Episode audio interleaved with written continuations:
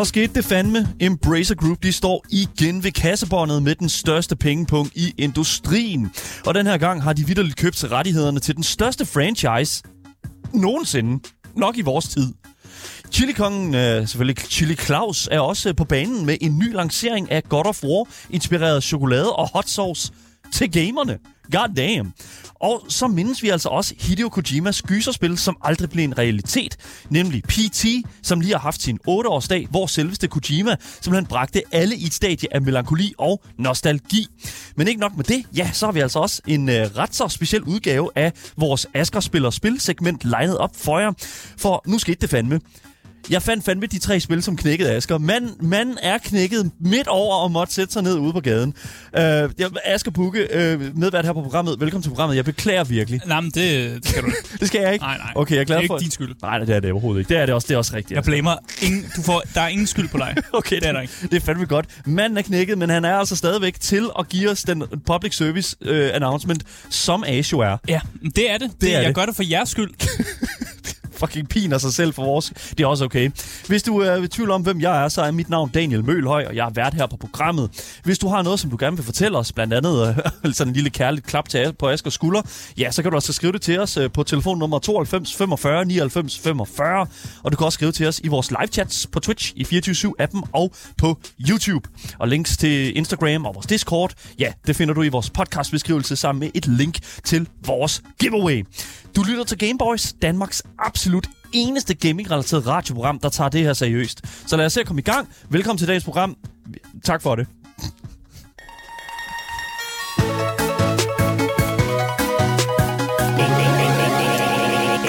Vi siger jo ofte, at øh, den bedste gemte hemmelighed i spilindustrien, det er, at firmaet Embracer Group ejer en væsentlig stor portion af den. Ja. Det, det, er jo sådan, det, det var et eller andet sted tilbage i maj, der rapporterede vi jo på, øh, her på Gameboys nyheden om, at Embracer havde opkøbt en enorm stor bid af blandt andet Crystal Dynamics, vi uh, Adios Montreal, altså de her studier her, Square Enix Montreal, og så et kæmpe katalog af sådan IP'er, uh, blandt andet Tomb Raider, DSX, Thief og Legacy of Kain, og mere end 50 back catalog spil fra Square Enix's uh, sådan, hvad kan man sige, sådan, tid i, i, i The Spotlight. Mm. Og for mig, der er det, der vil jeg sige, lige den nyhed der, det kom fuldstændig ud af det blå. Ja. Altså, for, bortset fra, når du så kigger på de der pie charts, som sådan bare... forklarer, hvor meget Embracer Group faktisk ejer, og så finder man ud af, oh fuck man, det er jo faktisk lidt det er større end Ubisoft og EA og sådan noget. Det er sådan lidt, nå, jeg forstår det ikke. Jeg, jeg har absolut ingen idé om, Men det er jo fordi, hvordan... de ikke, de ikke ja. på samme måde brander sig selv på samme måde, som mm. Ubisoft og EA gør. Der ja. får man altid smækket sådan et logo lige i, i mm. hovedet, hver gang man ser noget, laver. Embracer Group, det er sådan lidt, uh, det er sådan lidt gemt. Det, jamen, og det er også det der, fordi Embracer Groups ting, det er på samme måde, ligesom for eksempel, øh, hvad er det, de hedder, Zenimax eller et eller andet, dem der sådan øh, står bag alle de der, for eksempel Bethesda og det der, sådan, jeg kan faktisk ikke huske, om de hedder Zenimax. Ja, der er et firma, der hedder Zenimax, ja, ja, som har lavet nogle, huske, om det er dem, men det er også nogle, nogle Bethesda-spil, ja. Præcis, ja, de i hvert fald, de ejer i hvert fald dat- en masse datterselskaber, og det er mm. sådan Embracer Group jo egentlig klarer sig så godt, som de gør. Det er jo mm. simpelthen, at de vidderligt bare køber ting til at printe penge for dem. Ja. Og det er jo så det, der sker. Og det er jo sådan, øh, men her tilbage i maj, der, altså der, jeg havde aldrig nogensinde hørt om Embracer Group for inden øh, den her øh, historie der, og jeg havde heller ingen idé om, hvordan deres pengepunkt så ud. Det ved vi nu, eller vi ved i hvert fald, at der er langt til bunden i den, for Embracer Group står nemlig ved kassebåndet endnu en gang, og i den her gang er kurven fyldt med intet ringer end underholdningsindustriens nok mest velkendte IP i vores tid. Altså nok kun overgået af sådan noget som for eksempel, I don't know, Star Wars eller et eller andet, ikke? Star mm. Trek, den slags der. Game altså, of Thrones? Game of... Ja. Det der med, du ja. ved, en ting, som alle kender. Ikke? Altså når, når far og mor kender det, så, så er det stort. Ikke? Og jeg vil sige, ja. hvis, altså, alle kender ringene sagde, åh, det er det der ja. med elver, det er det. Det, det er det med Hobbiten. det er der, ham, der, ham der Legoland. Der. Ja, det er Frodo. men, præcis. Og det er, så, det er ham der Frode der. Nej, men det er sådan, man ved, at det, at det er bare enormt stort, når alle kender dem. Og jeg vil sige sådan, Embracer Group har virkelig, virkelig, altså opper sig i den her omgang her, fordi at de har nemlig tænkt sig, altså de har tænkt sig at købe rettighederne, og hold nu fast, til hele Ringens Herre-franchisen. Så det er også Hobbiten, og det er også alt det andet der. øh, Men og mere specifikt, så køber de jo ikke... Men også, også filmrettigheder Ja, og sådan noget. ja. Sindssygt noget. Så de, køber, de køber ikke selve rettighederne til Tolkiens værker. Det er ikke Nej, det, de okay, gør. på det, ikke Ja. noget. De, men fordi dem har Tolkiens familie et rigtig stort, stærkt jerngreb om, og det, for, det forstår man jo godt, ikke? Ja, ja. Det, why not? Altså, det er jo også bare sådan, ja, vi ejer en ting, som skaber penge til os for evigt. Hej, hej. Øhm, men de køber simpelthen rettighederne til at må bruge hele det her univers her øh, til, I don't know, fucking film, teaterforestillinger, fucking dørmåtter, ja, og selvfølgelig også videospil. Mm. Og det er jo det, som Og det er jo nok den sidste, der, der er mest vigtig for dem, tror jeg. Nå, dørm, ja, det ved jeg ikke. Dørmåtter. Ikke dørmåtter, videospil for helvede. Okay, du ved ikke, hvor- hvor stort- videospilsprogram. Hvor stort er dørmåtteindustrien? Det ved jeg sgu da vi ikke. skulle da ikke dørmåtte, boys. Det ved jeg ikke. Damn. Hold kæft, vi starter godt ud i dag. Jeg kan godt mærke, det er snart weekend. Okay, fordi, men, men man kan sige et eller andet sted, det er jo, er det her godt? Er det her skidt? At, fordi at jeg, jeg har læst en hel masse blandede meninger omkring det her med, at det så stort firma et eller andet sted får mulighed for at, at, at, at lave, hvad de vil med den her IP her. Mm. Det var lidt ligesom det, der skete med sådan, I don't know, Disney og Star Wars og den slags Ja, ting. ja. Selvom at de så jeg tror, de har købt rettighederne til, altså sådan, også bare Star Wars. Ja. Øhm, men, men, men, men jeg kommer jo sådan til at tænke på sådan, hvor store skal Embracer Group lige være? Altså, det er, sådan, det er jo det vanvittigt jo. De, de øh, æder. De så langsomt hele vejen igennem, indtil de har monopol. Og det, har, altså, og Ej, det, det jo tror jeg ikke kommer til at ske. Du siger, det ikke, det ikke, ikke kommer til at ske, men det, det, er jo, det er jo det, der er sådan et eller andet sted. For når man hører, hvad Embrace Group selv siger omkring den her måde her at købe på, så synes jeg, det, altså, det lover ikke for godt. Så jeg har fundet to citater fra Embracer Group omkring grundlaget, altså sådan hele årsagen for, hvorfor de laver de her opkøb her. Og jeg ved ikke rigtig, hvad jeg havde forventet. Så i forbindelse med, øh, hvorfor de køber for eksempel sådan Ringenes Herre og den slags der, og nu, jeg læser det på engelsk, fordi på dansk, der er det ikke lige så fedt. Øh, der skriver, de, de siger her, We will provide a global strategic, operational and financial support ecosystem for its collective of small to mid-sized companies to achieve operational efficiency. Ja, jeg kan godt forstå, hvorfor du ikke oversat Men det. hvorfor skulle jeg oversætte det? Kom over, det er business. Det lyder seriøst, som om det er Terminator, når han siger det her. corporate response. altså, det, er sådan, det er jo ikke skrevet et menneske, det her. Det er en AI, der... Det, altså, jeg, har lige en, jeg har en idé om, at det er en AI, som fucking... Altså, kun, altså som, altså det er det, Embracer Group er. Det er bare en AI, der har fundet ud af, at det der med at købe ting, det er rigtig godt. Det er business AI. Det er business AI. Ja. Ja. Men det, som Embracer Group faktisk mener her, det er jo, og det er også det, jeg lidt har snakket om, at de siger, vi har lavet eller øh, opkøbt en masse underfirmaer, som ikke har noget at lave. Så nu køber vi Ringenes Herre, så de kan printe penge til os med det. Altså, det er, business, ikke? Altså, det er sådan, mm. there you go, man. Det er fucking, altså, hvis du har den ting under, ligesom Star Wars, det er gratis penge. Det er, Ja. vildt for et firma er det gratis penge. Ja, man skal selvfølgelig også lave nogle gode ting i det, i det franchise. Ja, lige præcis. Fordi man kan sagtens godt ødelægge det og, Åh. og pumpe, pumpe alt for mange ting ud i et franchise. Og Altså, så, den nyeste Star Wars-trilogi har da tjent fint med penge. Ja, Det er, jo, men, det er jo lige meget. ja, men folk havde også nogle ting at sige om det. Nej, men det er lige meget. Det er jo, det er jo fuldstændig... Det er jo, Ja, who det, ja, cares? det, er rigtigt nok. Det er Who cares? Det er, det er jo penge uanset hvad, og det er det, som der Ja. ja. det er det sprog, som Embracer Group taler. Præcis, Ikke? præcis. Men åbenbart så er det ikke 100% sådan, som Embracer e- egentlig forklarer det. Altså det, som jeg lige sagde her, med sådan, åh, så har de noget at lave. Fordi det her opkøb skal åbenbart også hjælpe deres underfirmaer, og nu citerer jeg her, med at udvide deres operationelle aktiviteter i kategorien retro, klassisk og heritage gaming-genren. Hmm. Ja, Ringenes Herre. De skal lave retro games. Ring, det, når jeg tænker Ringenes Herre, så tænker jeg jo retro gaming. Det gør jeg jo. Det gør jeg da. Det, det gør du da. Der findes der nogle retro øh, Ringens Herrespil. Jeg kan huske, at der Men- var på PlayStation 2'eren. That's not what we're talking about. Det, er, er vi ikke et gameprogram? Jo, Vi er ikke det, boys. Men det jeg mener, det er, at Ringenes Herre som sådan er jo ikke forbundet med retro gaming. Og det er derfor, at jeg er sådan en lille smule øh, forvirret omkring sådan, hvorfor, at de har, hvorfor de ligesom formulerer det på den her måde her. Sådan, at det er det, de vil fokusere på, men de vil bruge Ringenes Herre til det. Jeg kan godt se, selvfølgelig er der nogle PlayStation 2-spil. Ja, ja. Men det er jo ikke, altså når man siger retro gaming, så snakker vi jo, altså så snakker vi jo fucking Super NES'en, vi snakker Nintendo 64'en. Altså, Ja, vi det er- kommer an på, hvor gammel man er. Okay, fair enough. Men, Retro for mig er en PlayStation 2'er. men jeg synes bare, det er så interessant et eller andet sted, at det er sådan, de fucking vinder det på en eller anden måde. Ikke? Nå, men det er jo Embracer Group, vi taler om her, og det er jo selvfølgelig som så, derfor ikke det eneste opkøb, der er i, i, altså i, i, i, i kortene for mm. det her firma her. Fordi udover Ringenes Herre, så har de sgu også tænkt sig at købe Tripwire Interactive, som simpelthen står bag det helt igennem fantastiske wave shooter-spil, der hedder Killing Floor. Har du nogensinde spillet Killing Floor? Øh, nej, det tror jeg faktisk ikke. godt. Altså det, Nej. for mig er det sådan uh, Call of Duty uh, zombie-shooteren, altså zombie, uh, zombie-moden der, mm. men vidderligt bare i sådan i et isoleret spil. Ja. Og jeg synes, Killing Floor er et vanvittigt godt spil. Super fedt party game. Kan virkelig anbefale specielt toeren, fordi det vidderligt bare er et good shooter, shooterspil. Mm. Så er der North Carolina-studiet Limited Run Games, som der også står bag de sådan, øh, fysiske publiceringer af en lang række af forskellige spil. Så altså, hvad kan man sige, deres specialitet er ligesom at producere og ud, dis, øh, distribuere øh, sådan disks, øh, altså fysiske udgaver mm. af spil, i stedet for sådan digitale, som man jo gør i dag. ikke så meget længere. Det gør man ikke så meget i dag, og det ja. er også et ældre studie. Uh, Limited Run Games har faktisk uh, eksisteret i rigtig, rigtig mange år. De, uh, de, et af de første spil, jeg kunne finde, uh, som de har udgivet, det er hvad hedder det nu, et spil, som uh, udkom på uh, 3D-oren, som er Philips... Uh, så, nej, jeg tror Panasonic eller Philips, jeg kan ikke huske, hvem det er, men det er sådan en af de her to firmaers mm. uh, sådan take på en god spillekonsol. Det var faktisk en af de første sådan disk-konsoller, som der blev lavet nogensinde, ja. tilbage i 93. Mm. Og det første spil, som de udgav, det var et spil, der hed Plumbers Don't Wear Ties. Og jeg forklarer dig bare lige lidt om det, og viste også lidt du om det. Du mig et klip. Det, øh, det, er confused. det er videospillende svar på The Room, vil jeg i hvert fald sige. Sådan samme kultstatus. Ja. Og det, hvis folk har lyst til at kigge det op, så gør det. Det er virkelig et interessant uh, lille stykke... Det var underholdende det, på en mærkelig måde. virkelig et lille stykke fint sådan uh, videospilshistorie.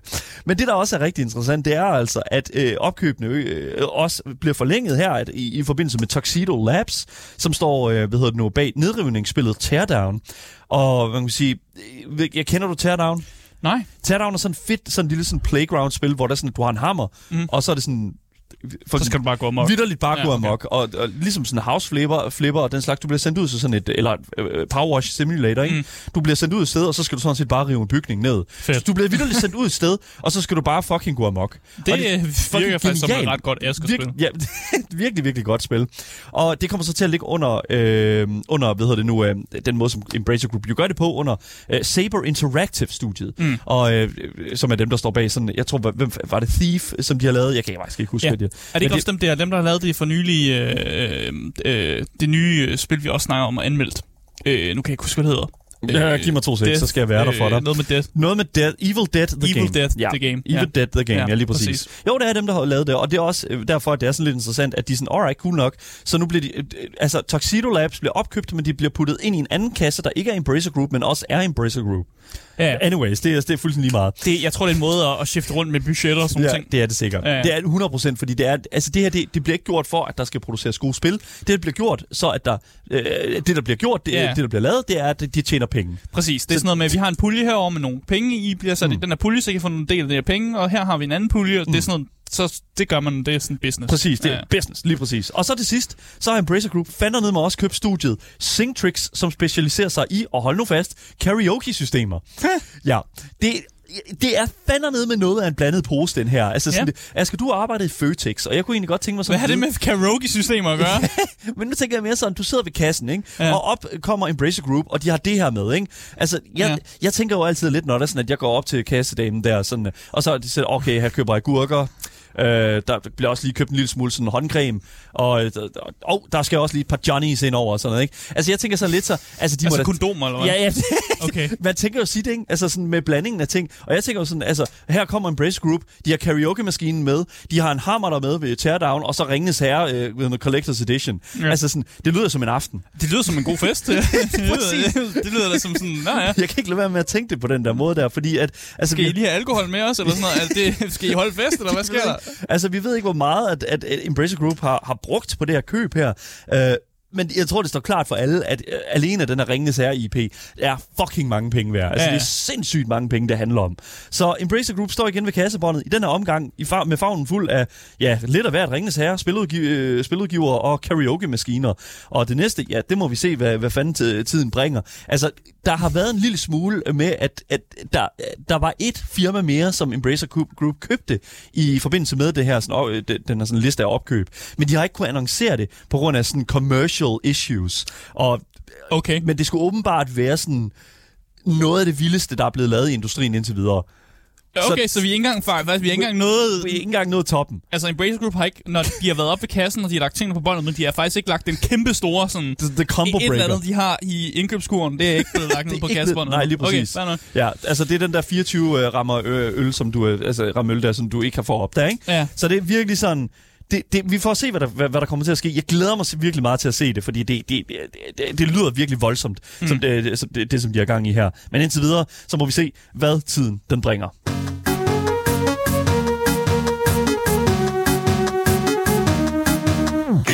Hvis man er fan af God of War og chilier, så har jeg en, øh, en god nyhed til jer, der sidder derude.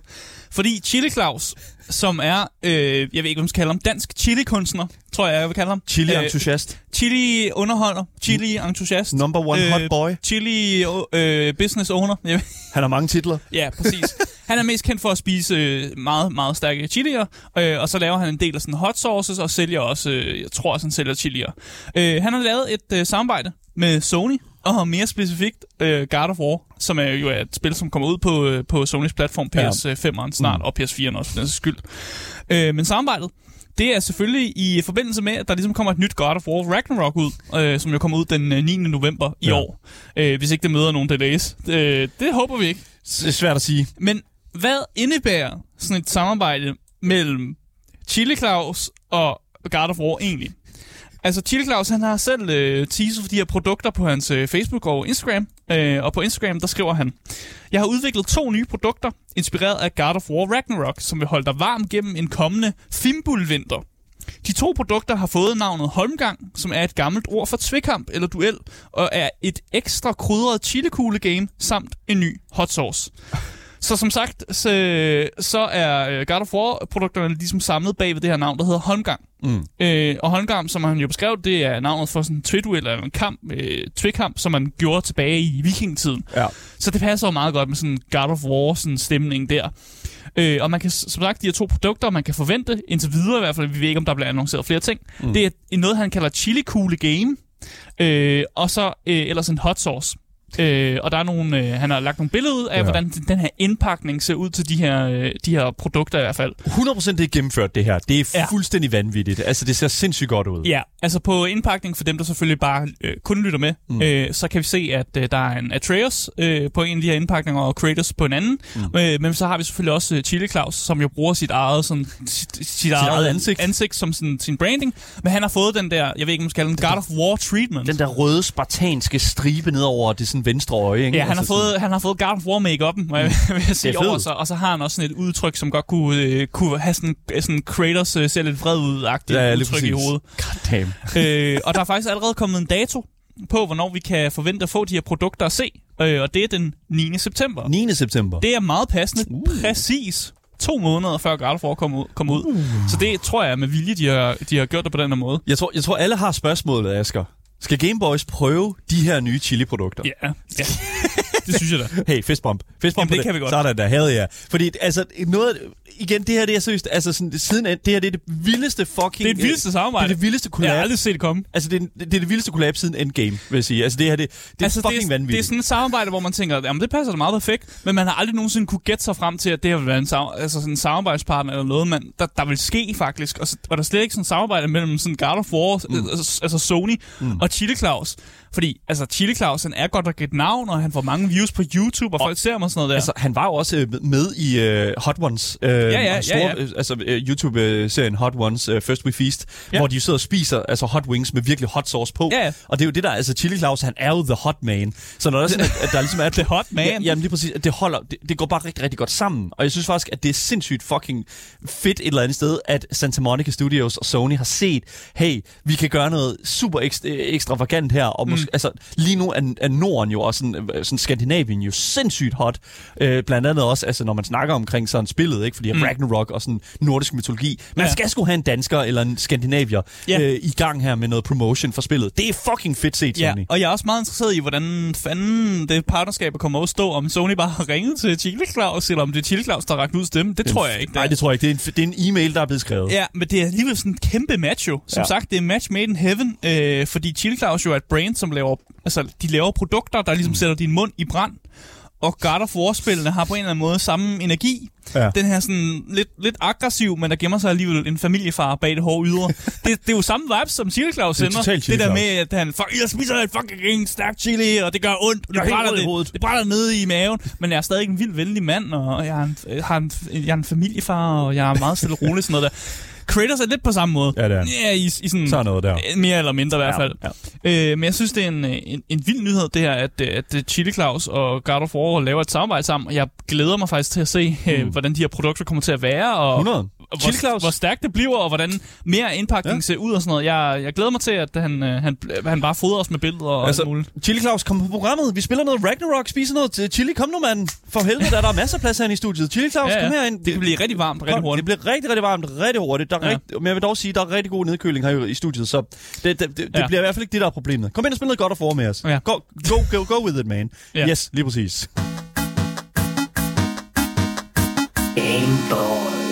Nu skruer vi tiden tilbage til en tid, hvor alt var væsentligt simplere, fordi det var det altså. For godt og vel otte år siden, der øh, ved jeg, nu havde vi jo det gådefulde og mystiske år, der var 2014. Hearthstone var lige kommet ud, øh, South Park, Stick of Truth lavede grin med Game of Thrones, og spiludvikleren Hideo Kojima vinder både en Lifetime Achievement Award og en Hall of Fame Award for sine tidligere kreative udskejelser i forbindelse med Metal Gear-spilserien. Men en anden ting, som du måske også husker fra 2014, det er simpelthen i det her helt igennem revolutionære og dødsensskræmmende gyserspil, som simpelthen tog verden med storm. Det er nemlig øh, spillet PT. Mm. Jeg ved ikke, Asger, formåede du nogensinde at spille PT? Ja, det tror jeg faktisk, jeg gjorde på en øh, gammel Playstation. Øh, det kom ud til Playstation 3'eren også Ja. i, i sin tid, tror jeg det var. Ja, lige Øh, præcis. det, det var lige der omkring, hvor man skiftede fra, fra 3'eren til 4'eren, var det ikke? Det, det, det, 2014, Husker jeg som ja, om. noget af den stil. Det var i den tid der, ikke? Ja, Og ja. det er sådan det, der er interessant. Og jeg synes, vi skal sådan lige gå, skrue tiden tilbage og, og sådan Mm. lidt, lave lidt storytime. Fordi en helt tilfældig dag på øh, PlayStation-shoppen, det var mere specifikt den 12. august i 2014, der dukkede der et nyt spil op fra et studie, som ingen havde hørt om før. Det her studie, det hed 7780's øh, Studio. Ingen vidste, hvem det var. Mm. Ingen vidste, hvad fanden de havde lavet før, fordi de havde ikke lavet noget før. Men udgiveren kendte de fleste til af det her spil her, PT, fordi det var nemlig Konami, der i flere år havde udgivet Metal Gear-spillene, og mere relevant for den her historie, Silent Hill-spillene. Mm. PT var gratis og ikke en særlig stor download, så man må gå ud fra, at en hel del mennesker formåede at downloade spillet, uden at, uh, inden at sådan alle rygterne for alvor kom i gang. Ikke? Ja, og det var præcis sådan en, øh, det var en af de, jeg husker det nemlig som en af de der første sådan gratis sådan teaser-agtige experiences, som der mm. blev lavet i forbindelse med Playstation, øh, som ligesom lagde nogle ting ud. Så det var meget sådan et, what, Playstation, de giver mig noget gratis? Det var 100 procent. Ja, 100 procent. Altså, der var aldrig nogensinde blevet øh, annonceret... Købe noget. Der var aldrig nogensinde blevet annonceret noget på den her måde her før.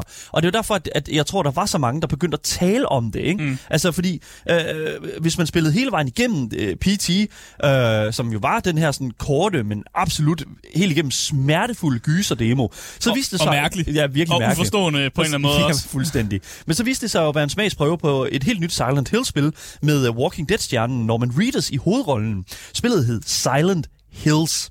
Og studiets rigtige navn, ja, det var jo Kojima Productions. Og det var sådan set det, PT øh, fik en vanvittig stor modtagelse, både fra fans af Silent Hill-serien, men også fra en stor del af øh, hvad kan man sige, YouTube og den slags hele den sådan del af det, mm. fordi de jo vitterligt bare så spillet som mulighed for ja, nem underholdning og Ja. ja. nem content og den slags, ikke? Gratis, gratis content, ja. gratis content. Det kostede jo ikke noget. Og jeg er simpelthen nødt til at sige, at hvis Silent Hills reelt set var blevet en realitet, så er jeg 100% sikker på, at det havde været den absolut mest skræmmende oplevelse nogensinde. Altså, i, Ja, på det tidspunkt, i, i hele ja, ja, spilkulturen. Ja. jeg tror virkelig, at det her det har været en, en, en bar setter for alt, alle øh, sådan, øh, skræm, øh, skræmmende spil i fremtiden. Ja. Det, det tror jeg ærligt talt. Ja, det kunne godt have været. Det fik så fucking meget ros, men alligevel der valgte Konami at skære alle forbindelser til Kojima, Hideo Kojima, i 2015, et halvt år efter PT's lancering. Det Ja. viser sig så, at det var fordi, at øh, Kojima ikke havde det så godt hos Konami. De kunne ikke... Øh, De kunne ikke blive historien melder jo om, at de ikke kunne forstå, hvad fanden det var, han ville med det her spil. Og, Og det var, når man ser Death Stranding. og er det endte jo også med, det endte jo med, at han tog skuespilleren Norman Reedus, han tog mange af de idéer, som han faktisk skulle have været med i Silent Hill og lavet til Death Stranding. Så jeg kan egentlig godt, jeg kan godt forstå, at Konami måske sidder, hvad fanden er det, du prøver at sige til os? Men og Kojima, han pitcher jo altid sådan noget med sådan, jeg har tænkt mig at opfinde en ny genre, og så sidder man jo altid og kigger på ham, øh, hvordan vil du gøre det? Okay, men jeg vil så sige en ting, og det er, at det er ko- 100 Konamis fucking fejl. Ja, her, ja selvfølgelig, det det. Du har, du har Altså, hvis Koji- Kojima siger, at jeg opfinder en ny genre, så siger man, okay, go for it. Men, men det vidste man jo heller ikke som sådan på den her gang, øh, på det tidspunkt. Kojima mm. havde ikke lavet super meget andet end Metal Gear på det tidspunkt. Og Ja, det var jo bare sådan det her traditionelle stealth, øh, stealth øh, mi- military game, ikke? Ja, og, men det, det tog fandme også nogle mærkelige friheder en gang imellem nogle af de her boss battles. og, og det er, hvad det er. Men når du så har, øh, hvad kan man sige, jeg har det bare sådan, når du så, fair nok, det er det, hvad han har lavet. Men du har så Silent Hill-serien, mm. som allerede er fucking fucked up. Og som er en vild god platform til at, I don't know, revolutionere nogle ting. Mm. Så var det måske der, hvor man siger, okay, fair enough. Det kunne sgu egentlig godt være, at vi havde brug for, at det skulle være lidt mærkeligt her. Ja, ja. Det, det valgte de så ikke at gøre. Det, var- det, fuck det. Men det ændrer jo ikke på... Øh, øh, udover hvad, at, at selvfølgelig at Kojima, han har det godt nu. Altså Kojima, han, han, Seriøst, han, Det- han poster billeder af hans mad hver dag, og Ja. sådan, noget. han hygger sig. Min, min, altså, min Twitter er vidderligt fyldt med fucking Kojima, og, og øh, vi elsker ham her på programmet. Vi har ham hængende på, øh, på vores øh, væg her, det siger vi altid. Han, øh, han holder fast i en eller anden dukke eller et eller andet, men det skal han også have lov til. Han ser rigtig glad ud. Det, der, det, er- det, det er sådan, jeg elsker at se Kojima, øh, med et stort bredt smil på, Ja. med nogle mærkelige solbriller på og sådan noget. Ikke? Så det er sådan, vi elsker at se ham. Men det, der er med det, det er jo, det, øh, ved det nu, det ændrer jo ikke på, at vi jo et eller andet sted øh, har lidt et enormt tab i hvad jeg kunne tænke, kun kan tænke mig til som værende den vildeste gyser øh, nogensinde. Ikke? Mm. Altså virkelig fucking vanvittigt spil. Men nu spoler vi altså tiden frem otte år senere, og man kan faktisk stadig mærke den der smerte, synes jeg. Også selvom at vi fik spillet øh, selvfølgelig Death Stranding, mm. i stedet for øh, det her PT, altså Silent Hills, som ligeledes også, som du sagde, Asger, var en fucking mærkelig oplevelse. Ja. Altså, det er very, very weird. Meget positivt. Det er en meget positiv oplevelse, Det er men en, meget det er en af mærkelig. de der spil, som man bare, jeg husker rigtig klart. Ja. Bare fordi det var så meget en anderledes gaming-oplevelse end andre. Ja, lige præcis. Og selvom vi fik spillet Death Stranding, altså, så var det jo det, vi var. Men Kojima siger altså også, øh, han deler altså den her smerte, fordi at den 12. august på årsdagen for PT's udgivelse, der tweetede Kojima altså ordene, 8 år siden, og så en spøgelses-emoji, og så et billede af en frodig grøn skov øh, med en træstup, og øh, hvad hedder det nu, PT's bogstaver i venstre hjørne. Og det var altså det art, som spillet havde som forside på PlayStation Shoppen i 2014, og folk gik jo simpelthen bare amok af ren og skær melankoli, og der var også en lille smule sådan, åh, hvorfor gjorde de det? Og jeg så da også, at, hvad hedder det nu, øh, hvad han hedder, ham, hans øh, meddirector på Silent Hill-spillet, ham her, øh, øh, der, øh, som også havde sin likeliness i Death Stranding, mm. øh, hvad hedder det, Del Toro, øh, hvad hedder det nu, øh, øh, Guillermo del Toro, Guillermo del som Toro, er ins- yes. instruktør. Ja, instruktør, men han var med instruktør Ja, ja, på ja, ja, ja. selvfølgelig, øh, hvad hedder nu, hele, øh, også Silent Hills var det også meningen, han skulle være en del af jo. Ja. Så det er jo klart, at han også ligesom kommer med ind og deler den her sådan, ah, fuck hvor nederen, ligesom fjernede det og sådan. Og al den omtale, den vækkede ikke bare følelser hos fansene, og selvfølgelig også øh, spillenes, øh, øh, spillenes sådan, øh, skaber og den slags. Nej, det var fandme, det- det vækkede også følelser hos øh, en af de øh, mennesker, som vidderligt var med til at planlægge hele spillet, sådan alternativ lancering, altså PT, og i sidste ende også var med til, og den person, der besluttede, sig, øh, besluttede at fjerne spillet fra Playstation-butikken, da Kojima forlad, øh, forlod øh, Konami. Så øh, den her person gik under navnet Pearl L på Twitter, og øh, sammen med alle os andre, der delte hun altså sine tanker omkring hele projektets levetid. Og her siger øh, Pearl altså følgende. Tro mig, jeg vil ønske, ønske, at det var gået anderledes. Det var bestemt rigtig sjovt at planlægge hele den her hemmelige seje ting for fansene, det var fantastisk at se alle spillerne gå sammen for at prøve at finde ud af oplevelsen, og, se, øh, og så se dem gå ud med så meget kærlighed til den. Jeg er super taknemmelig for, at jeg fik lov til at være en del af det hele. Det siger hun altså. Mm. For øh, ikke så forfærdeligt lang tid siden øh, blev der jo lægget nogle nye billeder fra øh, Konami, øh, som på mange måder godt kunne ligne et nyt Silent Hill-spil i PT's meget sådan fotorealistiske stil. Mm. Og jeg har det sådan lidt sådan, kan det være, at der er sådan en lille smule sådan, alright, det kan godt være, at de fjernede det, men har de, tror, altså, det kan jo være, at de ikke har slettet det hele. Jeg kan huske, jeg havde nyheden, og det var sådan lidt sådan, wow, this ja. looks like PT, man. Altså, Ja. man, skal, man skal ikke udelukke det. Man skal virkelig ikke udelukke det. Altså, noget tyder jo på, at de var fa- faktisk for ret langt inde i processen, da de sådan opgav projektet. Mm. Så man skal ikke udelukke, at der stadig ligger en masse god øh, kodning, Nope. som øh, Kojima måske bare har gemt, fordi han er sådan en mand, der bare gemmer, gemmer ting. Men, det kan, men igen, det er jo ikke Kojima, der som sådan ejer Silent Hill. Nej. Nej, det gør han ikke. Men han har sikkert nogle hemmelige... Han har Ja, men- personlige, ja. øh, personlige drev derhjemme. Oh, jeg er irriteret, fordi i går der snakkede vi om alle de der leaks der, og der ja. snakkede vi om, at Kojima er lige færdig med at redigere et eller andet. Og jeg, oh, jeg kan bare ikke have det. Jeg kan ikke have det. Der er en trailer på vej fra Kojima, og det har bare været fucking Silent Hill. Det er det ikke. Om, det er, øh, om Kojima er involveret, det aner vi ikke. Det er meget usandsynligt, fordi det, det var ikke et godt break-up imellem Konami og Kojima. Nej. Det er det altså ikke. Men man skal aldrig sige aldrig. Det er sørgeligt for begge parter. Ja, det er så. Det er en skilsmisse, vi ikke gider at se. Yes, men vi, vi, vi vil ikke udelukke noget som helst der på programmet. Ved du hvad, skal vi lade os lave en prediction. Det er Silent Hill. Sådan der. Ja, det, Det er jeg, jeg, tror mere, det, jeg tror bare, det er Death Stranding 2. det tror jeg seriøst. Death Stranding, uh, Ja, uh, Death Stranding uh, Extended Edition. Det vil også være okay. Anyways. Uanset om, hvordan og hvorledes det kommer til at ske, ja, tillykke til Kojima for at lave noget originalt. Vi stadig taler om otte år senere. En fucking demo, vi taler om otte år senere, mm. mand. Oh my god, mand. Jeg kan ikke nævne noget som helst andet, hvor det er på samme måde. Så virkelig kæmpe stort tillykke. Kojima, vi elsker dig. Hilsen Game Boys.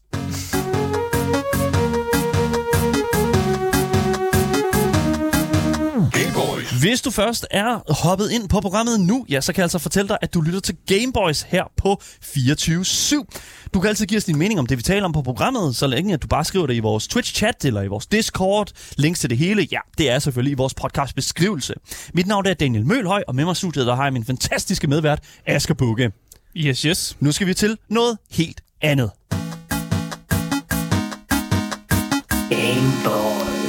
I dag der skal vi nemlig lave øh, Asker spiller spil, også forkortet til øh, det, vi kalder AS. Ja. Og det er den del af Gameboys, hvor øh, Dan han sender mig det aller dårligste, som øh, Steam har at byde på.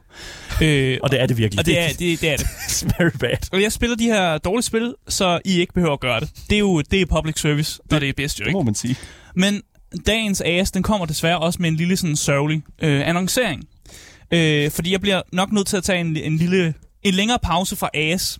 Øh, simpelthen fordi, da jeg spillede det her AS-spil i går, der gik der en, øh, en, en psykisk klap ned, på en eller anden måde. Og ja, det er meget, det er meget traumatiserende at snakke om på en eller anden måde. Ja. Øh, og normalt, der kan jeg jo godt få sådan lidt motion sickness, øh, når jeg spiller spiller sådan noget. Det er en ting, som det, det sker, når jeg spiller. Øh, men det var ret tydeligt, at øh, det var ikke det, som skete i går, da jeg fik det lidt dårligt. Mm. Øh, jeg troede, jeg skulle kaste op. Jeg blev svimmel, og jeg koldsvedt af helvede til, og var faktisk nødt til at sætte mig ud på sådan en lille kantsten, vi har lige udenfor der, hvor jeg bor, for ligesom at falde ned og få noget luft og sådan Ja, noget. ja. Øh, og A-spil en dag er ikke værre, end de plejer at være. Så det, er- det er, jeg vil faktisk sige, at de er ret milde i forhold til, hvad det har været. Så det er ikke, dagen, det er ikke dagens skyld, at det her skete. Det skal ikke stoppe folk i at og, og, og, og, og, og fucking klage. klage. Nej, men det er det ikke. okay. øh, det er nok mere mit forhold til AS, øh, og de her spil, som har ændret sig lidt. Øh, fordi normalt tilbage i tiden, da vi begyndte at lave AS, der ville jeg sætte dem sådan en ti, cirka en time af til hvert spil, Ja. og jeg ville forsøge at gennemføre dem, og jeg gik faktisk ret meget op i at, sådan, at komme hele vejen rundt om de her spil. Øh, men med tiden, der har det lidt øh, det har ændret sig, og min tid med de her AS-spil, den er blevet mindre og mindre. Øh, og sådan som jeg har det med AS-spil lige nu, det er på samme måde, som jeg vil have det med en eksamensopgave, jeg faktisk ikke har lyst til at lave. Yep. Altså, jeg vil udsætte det til det aller sidste øjeblik, og så i den forbindelse også smadre min søvn. Så jeg er også en lille smule træt i dag, faktisk, fordi jeg, jeg, fik, jeg har faktisk fået smadret min søvn en lille smule, de her Det AS-spil. jo- ja. Øh, og jeg har i løbet, jeg øh, var inde og kigge, og jeg, jeg har i løbet af Gameboys levetid spillet cirka 80 A-spil. Det, det er sådan lidt ud, 80? omkring plus minus, plus minus 5, tror jeg. Det- What the fuck? Altså, Øh. alle de her spil koster jo sådan 2 kroner, så det er kun sådan, det er kun sådan 180 kroner, så det godt nok. Ja. 170. Øh, og jeg vil sige, at igennem alle de her 80 A-spil, så må jeg jo sige, at det har været en øh, mega sjovt at lave. Altså, det er pisse fedt at, at, at rive nogle dårlige spil i et nyt røvhul. og jeg siger, jeg prøver ikke at sige, at AS er væk for evigt og, og altid. Øh, men jeg tror bare, jeg har brug for en lidt længere pause for de her dårlige spil. Jeg ved godt, jeg griner lidt, men det... Det er også fair nok. Det er fair nok. Jeg har brug for at genvinde min kærlighed til at rive dårlige spil i et nyt røvhul. Ja. Jeg tror, det er det, det handler om. Øh, Øh, men med alt det sagt, fordi det skal ikke, det skal ikke være sådan en melankoli-agtig ting, hvor vi sidder og er triste eller noget. Øh, jeg, vil gerne, jeg vil bare gerne dykke ned i de første spil. Ja, lad os De- gøre det. Jeg har rent faktisk siddet og spillet de her spil, og jeg synes, at... Øh, det skal ikke gå tabt. det skal ikke gå tabt for helvede. Nej, der, og jeg har, jeg har nogle ting. Jeg vil gerne rive de her spil i nyt røvhul. På god gammel pu- public service manér. Fedt. Let's go. Så jeg vil også gerne gætte dag, øh, dagens tema, eller ugens tema, fordi du plejer at sende spil med et tema. Ja, Og jeg tror, at temaet i den her uge, det er tålmodighed. okay. Er, er, det, er det korrekt? Okay, så øh, lad os prøve at se på det, fordi du siger tålmodighed, Ja. men, men hvad, baserer du det på? Jeg baserer det på, at de tre spil, jeg har fået, de har krævet noget af min tålmodighed på hver deres måde. og jeg, jeg, jeg skal nok nævne, når vi går igennem spillene, hvad det er, hvorfor jeg siger tålmodighed, og hvorfor jeg synes, det, det, er, det er dagens tema. I starten der sagde jeg, at det var, øh, jeg troede, det var et western-tema, Ja. men der var et af spillene, der faldt ud, Ja. ud fra western-temaet, så Okay. det tror jeg simpelthen ikke, det er længere. Okay. Øh, men skal vi ikke bare gå ind i det første spil for helvede? Jo, lad os gøre det, mand. Fordi øh, det første spil, som skal snakke om, det er, det er simpelthen, det er, tester min tålmodighed rigtig meget. Øh, og det gør det allerede, når jeg skal forklare om det første spil, mm. som hedder Push the Crate Remastered Edition. Ja,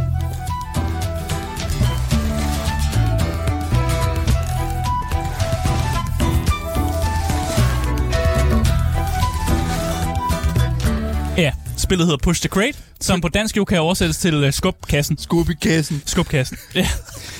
Øh, og på- hedder det remaster? og det hedder, re- ja, det hedder Remastered Edition, og der er ikke en original edition i det her spil, så jeg aner ikke, hvorfor man har kaldt det Remastered Edition. Det giver ingen mening. Det er jo, den normale edition, det er bare, vidderligt bare udvikleren, der skubber en kasse. Men det, det findes ikke. Der findes ikke et Push the Crate, der ikke er remasteret, the åbenbart. fuck? Men Push the Crate, det er alting, jeg hader ved et videospil. Det er det puttet sammen i en, en sådan masse. Ja. Det er et simpelt puzzlespil, som udfordrer min tålmodighed. Og det er derfor, at temaet er øh, tålmodighed. Ja, okay. I Push the Crate, der spiller man som en, øh, en mand i middelaldertøj, mm. som skal skubbe kasser hen på deres rigtige plads. That's it. Spillet er sat op på sådan en måde, at øh, man jo skal skubbe kasserne på en bestemt måde, for ja. at få dem over på deres respektive plads. Fordi hvis du skubber dem lidt forkert, så bliver du nødt til at restart, fordi så gør det, at du ikke kan skubbe dem derhen, du gerne vil. Ja. Og sådan noget. Man skal ligesom, man skal ligesom se, have overblik over banen, og hvor skal kasserne hen, mm. og skubbe dem i et mønster, som giver mening, så de kommer hen på deres respektive plads. Ja. Men hvem har lavet det her spil? Det er nogen, der hedder West Forest Games. Ja. Og hvis man kigger ind på West Forest Games, så har de lavet fire spil, som alle sammen er kommet ud i 2016 spredt ud over et halvt år. Så de har bare, Wow. de har bare, de har bare fyret, fyret fire spil ud i Bare løbet af et halvt år, og sådan, bare sådan ud med det. Øh, og så er de bare stoppet med at lave spil. Ja. Der er ikke kommet mere ud. To af dem er noget, der hedder Strike Force, og et af dem er et, der hedder Gold Crusader. Også Remastered Edition, selvom der ikke findes et Gold Crusader, som ikke er Remastered Edition. Hey, mand. Så jeg tror også, de Start fra toppen. jeg tror, de malker det her, det her at kalde et spil Remastered Edition, for ligesom at få flere til at spille det, fordi så tænker folk, om det er en nyere version af noget andet.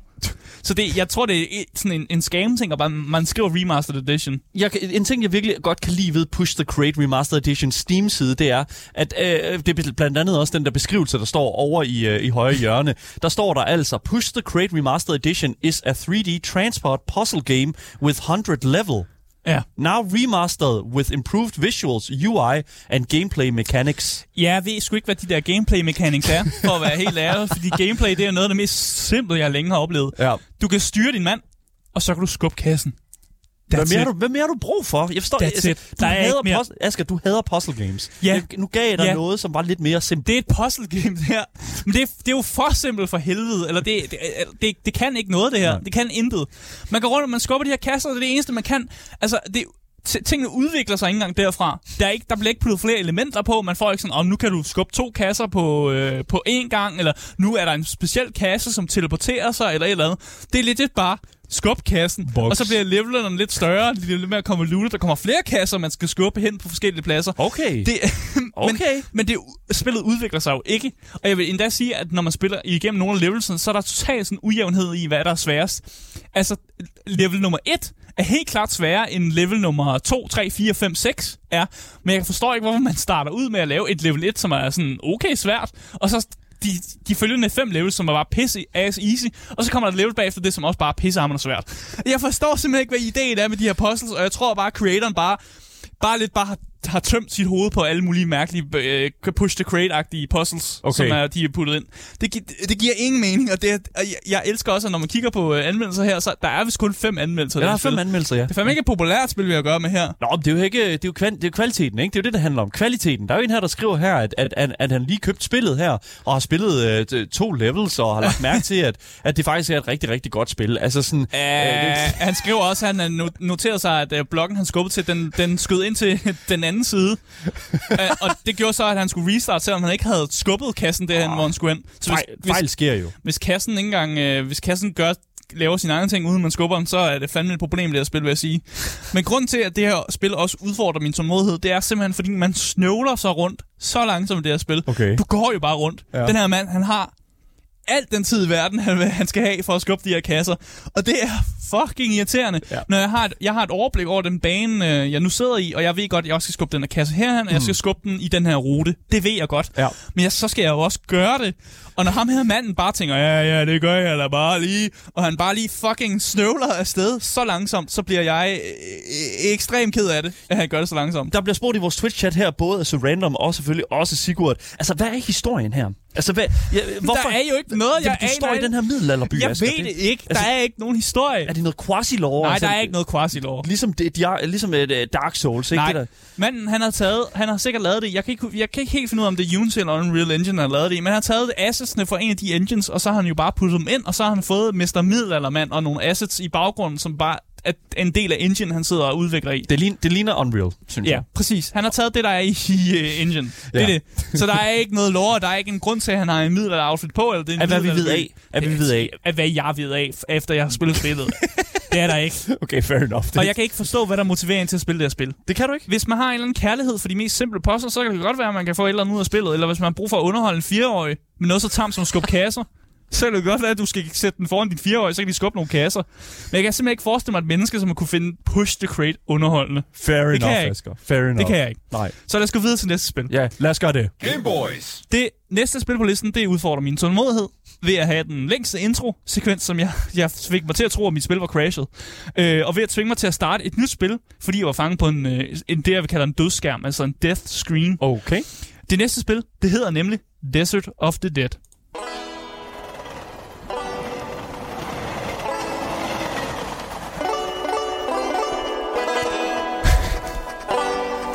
Du griner allerede. Jeg griner, det er fordi, jeg kan høre den her musik, det lavet i et eller andet computerprogram, hvor der bare er nogen, der trykker på deres keyboard, og så, er det sagt, så, er det, og så siger det pling for dem. Så er det og så er de tænkt, øh, og nu, nu trykker jeg på den her keyboard-knap, og så siger det pling på en anden måde. Det er sådan et godt computerprogram, der har lavet den her musik. Det er ikke en rigtig guitar, det er det fandme ikke. Nej, det er, det er også en banjo. Det. Banjo så, okay. Ja, det er, undskyld. Undskyld. Nej, Det er fint. Ja. Men hvad handler Desert of the Dead om? Øh, I Desert of the Dead, der spiller du som en gunslinger i det vilde vesten, som er træt af, at der er banditter over det hele. Mm. Og så er der også zombier, som begynder at dukke op. Det er jo også mega Det skal der jo være. Det skal der jo være. Og det lyder meget lige til. Øh, men historien bliver serveret sådan ultra mærkeligt. Og med meget korte cutscenes, der ofte har intet med de baner, du spiller at gøre. det, det er helt fuck. Øh, jeg er for eksempel meget forvirret over, hvorfor jeg pludselig slår om på et tog og skyder mod nogle banditter til hest. Som spillet aldrig, det har aldrig nogensinde givet mig kontekst for, hvorfor jeg står på det her tog og skyder efter nogle banditter. Hvor er jeg på vej hen? Hvad sker der lige nu? Og hvorfor prøver der nogle indianere at slå mig ihjel? Hvad har jeg gjort dem? Sådan noget der, der bliver bare ikke, der bliver bare ikke forklaret, hvad, hvad, hvorfor banditterne er efter mig, eller hvad fanden mit formål er i den her verden. Ja. Man bliver lige bare smidt ind i det, og selvom der er cutscenes, og jeg tænker at når man har en cutscene i et spil, så skal man bruge den til at ligesom give noget exposition, noget historie til, hvad der foregår. Ja. Men det gør spillet jo bare ikke. Det er cutscenen, der bare... Den er der bare til at være der, og så er banen bare sådan, nu her er en, en, en arena-agtig shooter. Ja, altså du spiller som den her mystiske, omvandrende altså, mand. øh, Ja, der, gunslinger, Der, jeg ham gunslinger, der går igennem sådan det vilde vesten, ikke? Altså, Ja. sådan, det, det er sådan det, der jeg går ud fra, sådan er historien, der ligger bag det her. Jamen, så må de fandme gerne forklare den for mig. det Hvor gør de ikke. Har du ikke læst Steam-siden? Det må Men være jeg skal ikke, jeg skal ikke læse en Steam-side for at forstå, hvad historien i et spil handler om. Og det er jo det værste med de her A-spil. Så skal man altid læse Steam-siden, for ellers fatter man ikke, hvad der foregår. Det gør man virkelig ikke, nej. Hvem har lavet det her spil? Ja. Det har nogen, der hedder Kus Production. What? Øh, og de har lavet to andre spil, øh, og de har udgivet spil, et spil i 2019, et spil i 2020 og et spil i 2021. Så det er sådan et, et, et spil om året. Det, Kukus. kus, kus, Nej, Kukus. Kukus Games. Ja. Okay. Productions. Productions, undskyld. Ja. Øh, og det virker faktisk, når man kigger på de her spil, så virker det som en sådan oprigtig sådan udvikler, som bare gerne vil lave nogle spil. Og de gør det så godt, de nu kan. Man kan Ja. se på det, det er meget sådan pixel art, og de har forsøgt at gøre så godt, de kan i en eller anden pixel art-agtig øh, creator, eller, eller lavet noget artwork selv. Mm. Fordi det er, det er ret let at lave. Øh, og når man ser på tingene oven i den her pixelverden, så kan man også godt se, at det er sådan et Ja, det, det er nok en enmands her, eller en enmands person, der har lavet de her spil. Ja. Øh, jeg kan forklare, at, øh, at hver bane, man ligesom spiller, det er de her sådan arena-agtige baner, du spiller, hvor du skal skyde alle dine fjender, øh, for ligesom at vinde banen. Og hver bane, der bliver man ligesom udstyret med et våben. Det kan være en, øh, en rifle, Ja. det kan være en øh, automatisk sniper-rifle, eller det kan være en SMG. Okay. Og nu er der sikkert nogen, der tænker, men øh, Asger, de her våben, de passer slet ikke til det vilde vesten. Det sad jeg fandme også og tænkte, da jeg spillede spillet. Hvorfor har jeg fået en SMG? Som, Du stiller, for, du stiller for mange spørgsmål. Hvorfor det SMG er fandtes, hvis ikke det er det vilde vesten? Hvis, det tror jeg ikke. Det, altså, nu, er ikke jeg synes, jeg er okay med min historie og sådan noget, men SMG og, og fuldautomatiske sniperrifler, jeg tror ikke så meget noget med vesten at gøre. Du, du var der. Asger, du kan ikke sige det. Jeg var der ikke. Du jeg var, var der Jamen, ikke. det er rigtigt. Jeg var der ikke. Du var der ikke. Jeg var der ikke. Men Nej. øh, hvert våben, det skyder ligesom forskelligt, og så skal man jo selvfølgelig manøvrere, man, man, øh, manøvrere det, øh, når man er i de her baner, ved at man sådan, okay, jeg har en fuldautomatisk sniperrifle, øh, den skyder lidt hurtigere, end en rifle gør, af en eller anden mærkelig grund. Og så selvfølgelig SMG'en, som skyder sådan, du ved, sådan øh, en salve af sådan tre skud ad gang. Ja. Så man skal selvfølgelig lige, øh, man får et nyt våben, men øh, man skal lige finde ud af, hvordan det fungerer. Mm.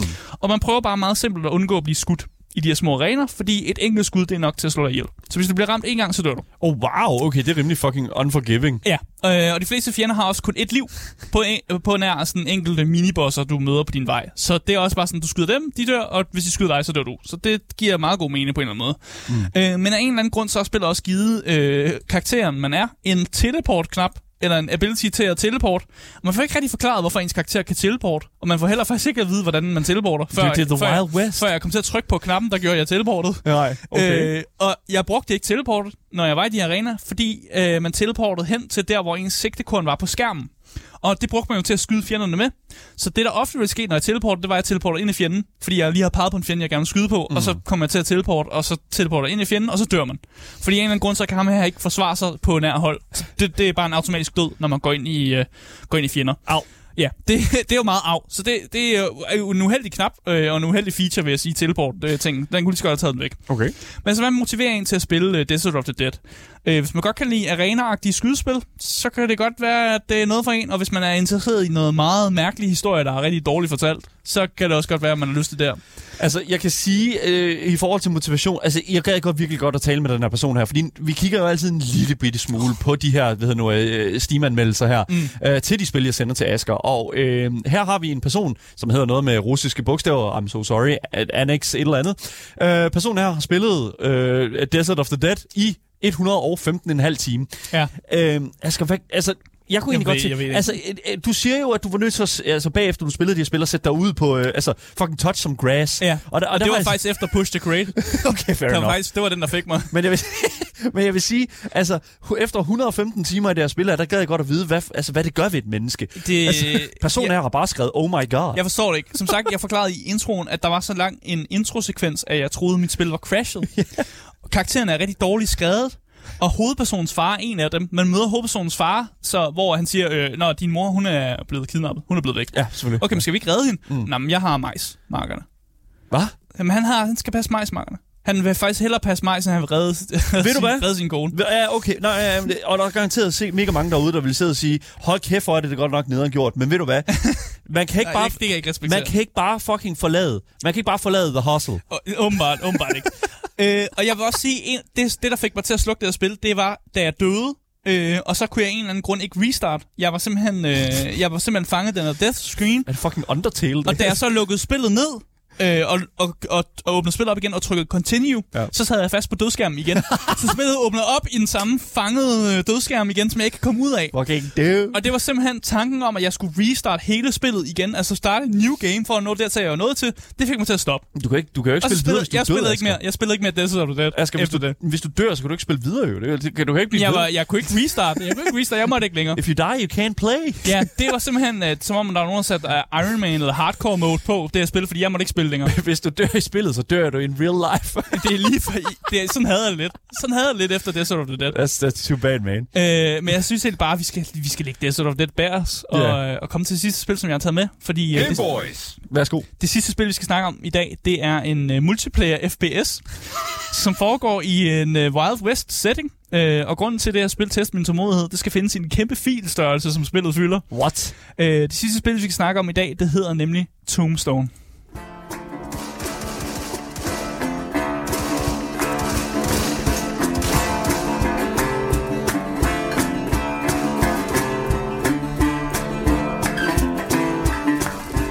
Tombstone. Prøv at gætte, hvor meget det fylder, Dan. Skal jeg gætte, hvor meget Ja. det fylder? Ja, prøv at Altså, gætte. Ved det ved jeg ikke, man. Kom med gæt. Kom. 5 gigabyte. Nej, mere. Mere? Ja, ja, selvfølgelig mere. Okay, 8 gigabyte. Nej, mere. Hvad? Mere. Kom, højere op. Okay, 15 gigabyte. Mere. Hvad? Mere. Kom så, højere. Okay, du har downloadet... Okay, 18 Kom så. gigabyte. Nej, mere. Op. 20 Nej, gigabyte? mere. Hvad? Mere, mere. Højere. Okay, 25 gigabyte. Nej, mere. Højere. Hvad? Kom så, højere. Du, du sætter alt for lavt. Kom nu. 50 gigabyte. Ja. det, det var godt, du satte den derop. Det fylder sådan lige under 50 gigabyte, det her spil. Så, og det er derfor, jeg har sagt, at ugens tema, det er tålmodighed. Fordi hold kæft, hvor testet det her min tålmodighed. Bare, jeg skulle vente den her download igennem. Jeg har rimelig godt internet, men hold, jeg skulle stadig ikke sidde, sidde og vente på, at fucking Tombstone blev færdig med at downloade. Okay, så jeg vil lige pointere en ting, at det er, at nogle gange, så de her spil fylder lidt mere end, end, de andre. Og jeg vil også lige sige, når jeg, jeg kiggede også ned under systemkravene her, og der står ikke noget om, hvor stort det, det, det står, Nej. øh, hvor, hvor meget det fylder på Steam-siden. Der står dog under yderligere bemærkninger, not fully tested, please give us feedback. Ja, det kan jeg godt, det er early access, det her spil, så du giver mig et early access spil. Okay, Øh, men det er seriøst bare en FPS multiplayer i en sådan Wild West setting. det Okay. spil. Øh, man spiller som cowboys mod indianere. Og det i sig selv kunne man jo faktisk godt kritisere for at være en lille smule problematisk. that's not good. Øh, men det, det er ikke min... Det, det, det, det, det, står, der, det, det sted står jeg ikke. Nej, okay. Øh, og vi har, jeg har testet spillet alligevel. Mm. Spillet kommer med øh, forskellige game modes, øh, som vi kender det fra andre øh, øh, sådan FPS'er. Okay. Der er Capture the Point, team deathmatch, free for all. Altså Ja. alle de der klassiske sådan, FPS-ting. Mm. Man kan spille singleplayer, og så kan man spille multiplayer. Uh, jeg kan ikke anbefale multiplayer, fordi der var ikke nogen, der spillede Nej, multiplayer. er- Spillet ret dødt. Det har tre brugeranmeldelser for helvede. Der er, ikke, der er ikke nogen, der spiller Tombstone. Men det er også relativt nyt. Det udkom den 6. juli 2022. Okay, det, så det her det kunne være det nye Among Us. Nej, det er det ikke. Okay. Så jeg spillede, jeg spillede en, en del 3 mod 3 versus øh, en masse bots. Altså, Ja. der var bots med mig, og der var bots mod mig. Og det var sådan, det var sådan jeg måtte leve med spillet. Fair Så- enough. sådan er det. Det er lavet af Noodle Games, mm. øh, og det eneste spil, som Noodle Games har lavet, det er det her. okay. Så det er, det er i et early access- spil, og det er simpelthen bare en øh, masse assets taget fra Unreal Engine, det her spil. Great. og det kan man mærke fra, Ja. da man starter spillet op, til, øh, til man lukker det ned igen. Mm. Øh, alt fra menuer til, øh, til når du øh, er inde i de her baner, det er bare øh, good old asset flip, ja. som man kalder det. Okay. Det, er, det er et ord for, at man bare bruger assets og sådan noget. Okay. Øh, men gameplayet var, øh, ligesom så mange andre F- øh, FPS'er, man kan lave sit eget loadout. Jeg kørte med en sniper-rifle og en Så- revolver. Det er klart. Igen, en, en sniper-rifle. Øhm, skal vi snakke om, at Vilde Vesten... Øh, Ah, du, der, fandtes, øh, hvad hedder nu, øh, øh, langskudsrifler på ja, det tidspunkt. ja, det, ja, det gjorde der, men den, jeg havde, var sgu ikke en, en, en gammel, øh, gammel langskudsrifle overhovedet. Det var det ikke. Den, øh, den føles meget moderne, vil jeg sige. Nå, okay. Øh, og jeg vandt ret overlegen mod de her bots, øh, og jeg fik kun problemer, når jeg glitchede ud af mappet, og fabrilsk forsøgte at komme tilbage til kampen, fordi der var ikke en knap for, at jeg kunne begå selvmord og sådan respawn igen. Okay. Det kunne jeg godt have tænkt mig. Så det er en note til developeren. Lav en, en knap til, så jeg kan komme tilbage i fucking spillet igen. Okay. Spillet er early access, Ja. okay? Og det kan man godt se, for det er et for fucking broken mess, Okay. det spil. Dine skud, de kan møde, nogle gange møde usynlige vægge, som gør, at du ikke rammer modstanderen. Sådan for real. Der kan stå en bot, som står helt stille, og lige jeg skyder personen i hovedet, og der er en, bare en usynlig væg, der ikke gør, at jeg må skyde spilleren. Ja. Teksturen øh, nogle steder øh, var ikke til stede, så detaljeniveauet, det varierede helt vildt. Altså, der var steder, hvor der sådan, åh, oh, fuck, det er et detaljeret skib. Og så er der andre steder, hvor jeg tænker, hvad fanden er det her? Det ligner sådan en testkammer for et eller andet andet spil. Ja. Og man kunne finde øh, ammunitionspakker rundt omkring i mappet, men det virker ikke som om, man løb tør for ammunition. Så hvad fanden skulle jeg bruge til til? Det var som om min ammunition bare, der kom bare tilbage. Det det, kom var bare unlimited. Okay. Fair enough. Øh, lyden er forfærdelig, det her spil, og det var umuligt at navigere rundt i, hvor skuddene kom fra. Det er som om, at det er bare en soundbite, der spiller, og den spiller jo som om, den spiller bare uanset om det er nogen, der skyder tæt på dig, eller nogen, der skyder langt væk. Mm. Og det er jo bare, det er fucked. Jeg ved jo ikke, hvor, hvor, øh, hvor de kommer fra og skyder fra. henne. Nej, okay. Når man døde, så blev ens krop hugget midt over, og layoutet de her maps var bare generelt bare røv og nøgler. Okay. Øh, der var ikke, øh, heller ikke øh, super stor forskel på, øh, hvor man skød folk. Altså, hvis du skød dem i hovedet, Okay. eller skød dem på kroppen, det var lige meget. Det er lige meget, det er fuldstændig. Altså, det Ja. her, det er ikke western svar på Halo, vil jeg sige, øh, tænker jeg. Nej, nej Okay. jeg vil sige, ideen er pissegod, men udførelsen er elendig. Mm. Altså en, øh, en sådan Wild West FPS'er, det er fandme en god idé. Men jeg tror ikke, det er, det er Null Games, der skal lave den. Det tror jeg simpelthen ikke. Okay. Jeg tror godt, at det her det kunne øh, blive meget godt. Mm. Men jeg tror, Null Game lige skal kigge på sig selv, deres mandskab, og det, de allerede har nu, og tænke, er det et realistisk projekt, vi er i gang med her? Ja. Øh, jeg kan jo tage fejl. Det Ja. kan være, at øh, der, de her placeholders bliver erstattet af originale ting. Øh, men jeg tror ikke, at Tombstone bliver et spil, som, øh, Fans. som bliver lavet færdigt, og jeg har en, en fornemmelse af, at det bliver forladt af udviklerne på Så- et eller andet tidspunkt. Nu har vi jo... Okay, fair enough. Og jeg vil sige... Det, Hvis vi alle, er heldige, så er der nogen, samler idéerne op. alle de her spil her, de ligger altså til en pris på mellem 2 og 10 kroner, så det, ja. Det er også tit der på øh, sådan, the, the, the level uh, of ambition er omkring, så fra udviklerens side af, synes jeg. Men det der også er med det, det er jo, at, at, at alle de her spil her, de har jo et tema. Ja. Ja. Og Asger, du siger tålmodighed, Ja. og nu har vi været dem igennem. Ja. Temaet var faktisk western. Jamen, det var også det, jeg gældte på starten. Det var du. Men jeg var nødt til at ændre det til noget mere... Noget, der jeg synes, der Push the Great er ikke western. Nej, men det er lavet af West Forest Games. Ah, Anyways. Ja, ja, Lad- okay. nok. så det er det, jeg tænker. Men det var ja. Altså, det var, det var, det var ace for den her uge her. Jeg vil virkelig sige stort, øh, ved nu, øh, virkelig, virkelig well done, Asger. God damn. Ja. Fordi der, når, man, når man spiller spil, der knækker ind på den måde. Ja. Så ja. Jeg vil sige, vi holder en pause med noget ace. Det kan godt være, at jeg tager den op, så det kan være, at det er Asger, der skal sende mig nogle spil, og måske lidt, øh, hvad hedder det nu, øh, lidt revenge på den side af. Det kunne fandme være rart. Okay, men indtil videre, så siger vi alle sammen tak til Asger ja. For øh, en god public service announcement.